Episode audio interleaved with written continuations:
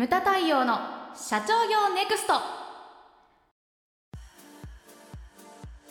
皆さんこんにちは。ムタ太陽の社長業ネクスト番組ナビゲーターの奥脇彩です。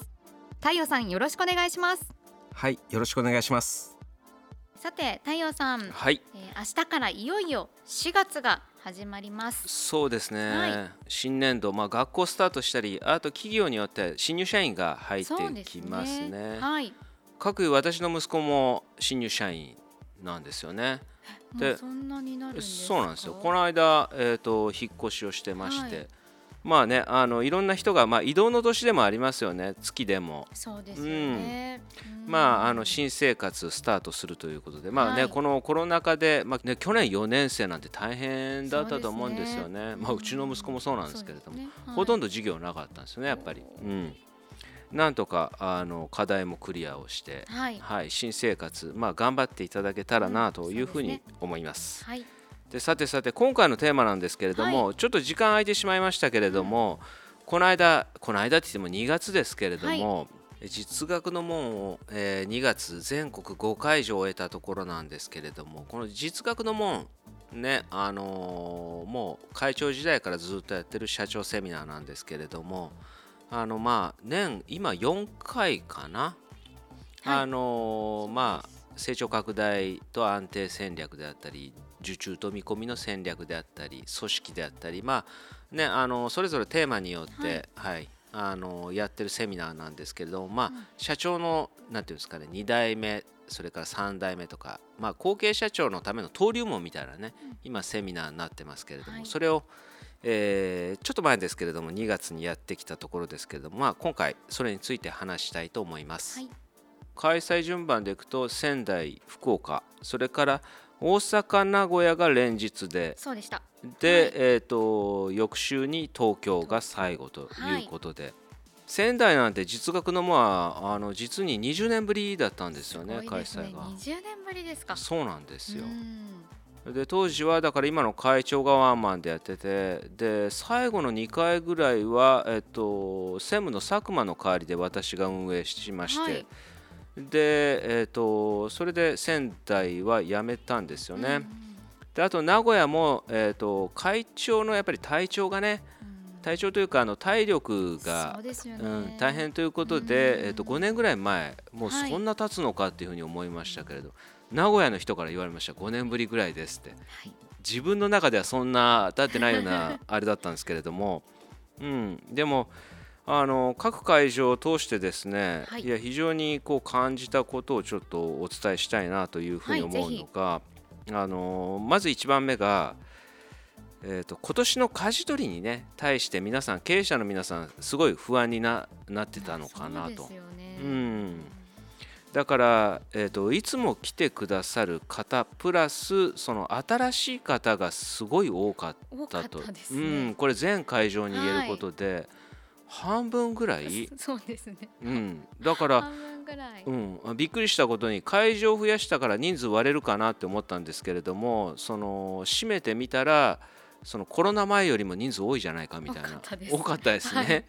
はい、ちょっとびっくりしたんですけれども、はい、それだけ、ね、あの期待をされてるんだなということで、はい、あの私も非常に熱が入りましたけれども、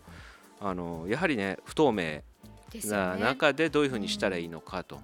で、結構こう終わってから嬉しかったのが ライン とかメッセンジャーとか、はい、あのね、つながってる方は Facebook のメッセンジャーとかで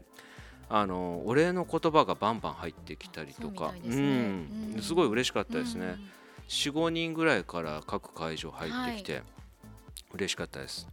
い、でそれから今回ですけれども、やはりあの親子参加が多かったなと、はい、多かったです、うん、はい、私は、えーと、名簿さらっと見て、それで、えーと、壇上で立ちながらこう話してて、あ、あそこ親子じゃないかなとか、うん、そんな目で見てたんですけれども、目立ったのが福岡、それから大阪、東京かなと、うん、特に。そうですね、うん、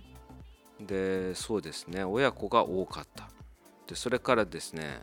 あと幹部参加が多かった。あ、そうですね、幹部参加の方も多くて、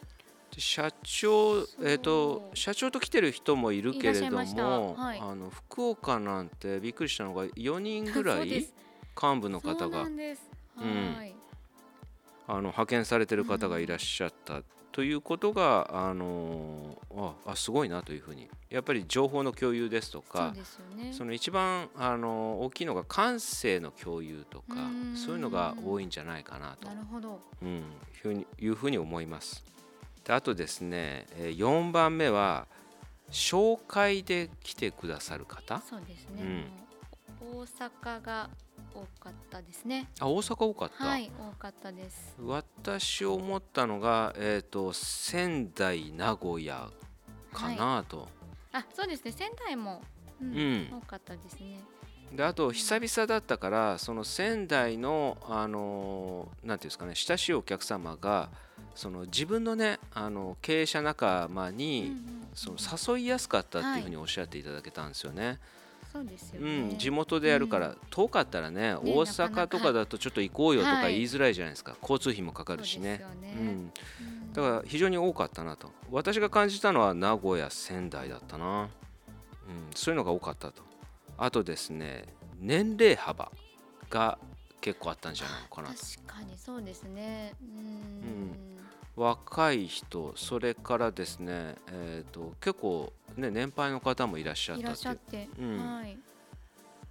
結構目立ってましたね。新しい方は比較的若い方が多かった印象でしたね、うん、そう。東京なんて終わってから、はい、すいません質問があっていてレジュメ持ってきてくださった人がですね、えー、大学生だったんですよね。あら、うん、そうですか、えっとね、息子さんとかですか、えー、多分そうだと思いますけど、歯科が歯科医大側の、はい、えっと端の方かな、あ後ろの 方, 後ろの方若い方いたでしょう。親子だった、はい、隣かな、うん、近くにお父様がいらっしゃって、うん、あの、はい、あ若い人座ってるなと思ったらその人が来てくれて、はい、でも大学生でレジュメ持って前に質問しに来るってすごいと思う、えー、すごいですね、うん、それは、うん、自分大学生の時そんなことしなかったよねみたいなそう思います。その年齢幅がで怖いのがさ、そのほら結構あの年配の方って受講慣れしてたりとかしてね、うん、びっくりするのがあの目つぶってずっと座ってるわけよ上向いてね、寝てるわけじゃないんだよねである時突然パッと目が開いたと思ったらガリガリガリガリっとそうそうメモをしだすのあれ非常に怖いんだよね特に社長さん方はそれぞれ聞くスタイルがありますよね。そうそうそうあの独特の聞くスタイルがあってあその瞑想パターンの人とかちょっと怖いものがあるんですよね何考えてるのかつかみづらいとかわかりますそうだから講師目線で言うとちょっとねこううなずきながら聞いてくださるのが一番なんかこっちもモチベーション上がるみたいな皆様へのリクエストそうそうそうあの瞑想パターンはちょっとつかみどころがないんですよね。であとね前にも言ったけれどもその計画書に直接書き込む人とかあ そ, うです、ね、そういろんな方がい ら,、ねうん、いらっしゃってああと思いましたね、うんうん、聞く方にもスタイルがあるんだなっていう面白いですよね、うん、本当あの皆様それぞれの形がありますよね。であとね面白いのが無門塾の方人に言われたのが、ね、そのグループメッセンジャーでね、うん、その講義中のレジュメを自分で写真撮って、はい、そのグループメッセンジャーで上げてる人がいて、はい、でそこに書かれてたのがもうびっしり書かれててね、うん、メモが、うんうん、でそれでちょっと久々にこんなにメモをしたって言ってで漢字忘れてて携帯で漢字を調べるだから携帯のあのあれがバッテリーが切れそうとかアップしてる人がいましたけどそれもねあの終わってから見て笑っちゃいましたけども自分でありがたいなとこうメモをねそれだけ取ってくださるのが、うん、そうですね、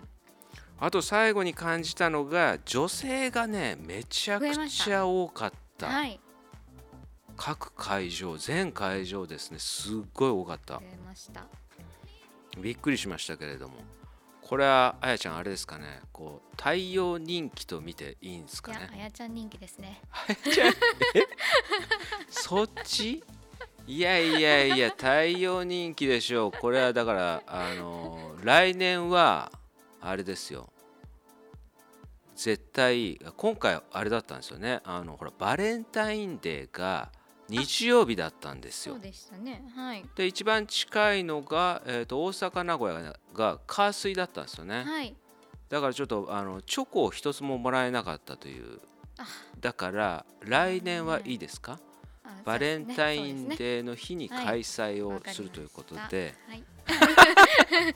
去年は大阪がバレンタインデーでした。あ、だったね、はい、あやちゃんあれだったね、あのお茶コーヒーコーナーにチョコレートかなんか出してましたね。わ、はい、うん、かりました。じゃあ大阪にしましょうか。えー、っとでもね実はね太陽調べました、はい、来年のにがつじゅうよっか月曜日なんですね。ちょっと厳しいよね。だ、まあ、また火水になるのかなと、ね、バレンタイン過ぎちゃうとちょっと前だともらえる確率が高いんですけれども、はい、過ぎちゃうとちょっとあれなんですよねなんかすごいこだわってますね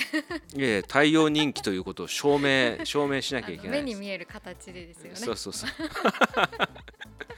まあそれはいいんですけれども、今回いやあと多かったのが、はい、ポッドキャスト聞いてますという方なんですよ。多かったです、うん、あの新しく参加された方もあのポッドキャスト聞いててっていう方が、ね、そうそういらっしゃいましたね。で何人かそう言われて休み時間にポッドキャスト聞いてますって言われたから、はい、間髪入れずにあ司会やってた奥脇があれですよあやちゃんですよって言ったら知らないのねみんな。そうなんです、そうなんです、知らないえーって言ってで私の話早々に切り上げて奥脇のところに名刺交換に行くという方がですね何人かいらっしゃい、何人かいらっしゃいましたね。あやちゃんってあなたなんですねっていうそうそうそうそうですってそうそうなんかあの人によってはえプロの方を頼んでるのかと思ってましたとかいやいやいやみたいな、そういう方がいらっしゃいましたね。まあそう女性が増えたということで、はい、うん、嬉しいです。嬉しいですか、はい、女性後継者の会をあの各地でああこう仕込んでいる仕込むというかあなんか大阪の前日もね行ってましたね、はい、うん、あのそうバラバラだったんですけれども、うん、私は私でお客様と食事をしてでなんか行ってましたね、はい、うん、楽しいですね。やっぱ女性ならではの話題というものがありますね。あ、そうですか、はい、な名古屋の前日あれでしたね。そうでしたあのなんかそれも女子会っぽかったんですけれども間違えて私がそこにいるみたいな男性が一人混じってしまったみたいなそうそうそうそんな感じでしたけれども、はいはい、楽しかったですね。もう皆様のおかげで本当に、うん、そう各会場だからそういう引き合いも最近増えてきましたね、うん、前日空いてますかとか、はい、うん、あの終わった後ちょっと一杯みたいな、うん、そう仙台も終わった後ちょっと軽く飲んだんですけれども、はい、結構面白かったです、うん、あとほらあの男性育児休暇の話とかも出たりとかして、はいはい、でそういう話もしたじゃないですか。そうですね、講義で、うん、講義でしてたらそう女性経営者からいや合理化協会さんって今度出るんですかって言われて、うん、その男性育児休暇がね、はい、そうなんですよって言ったらその、その女性経営者すごい驚かれてたんだけども、横にいた岩手の社長がいや太陽さんうちねさんにん出てますっていうふうに言ってたんですよね、うん、はい、だからそのね一人出ると前例ができるんでね、うん、だから結構意外でも何でもなくて ど, どの会社でも可能性はあると思うんですよね、うん、今育児休暇 の, あの男性ね取得率も ろくパーセント 弱っていうふうに調べたら出てたんですけれども、はい、それがだから じゅっパーセント じゅうごパーセント になったらどこの会社でも、ね、出る可能性はあると、う、ね、うん、だから、うん、そういうのも皆さんあの気にしていただけたらなというふうに思うんですよね、はい、であと今回ですねごかいじょう出てみてで、えっと、特に印象に残った、えー、話あの、ね、そこの会場でお客様と話してえーと、特に印象に残ったのがですねふたつエピソードありまして、はい、まず仙台なんですよね。おう、うん、あの石巻の方が名刺交換に来てくださいまして、私ね前にも東京会場で多分ね名刺交換をしてるんですよ。そうだったんですね、うんうん、でそうあ釜石だ釜石の方で、うん、今石巻って言いました。石巻ってあ釜石ですね、 釜石ですね、うん、でそうそこの方でえっと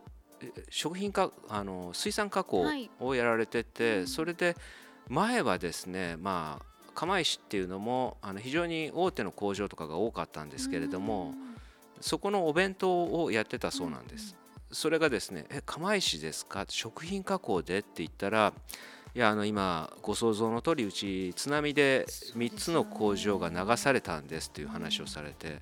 で人的被害はどうだったんですかって言ったら、いや幸いにもなかったんですと。そうだからみんなそのなんていうかな、モチベーションが逆に上がって、はい、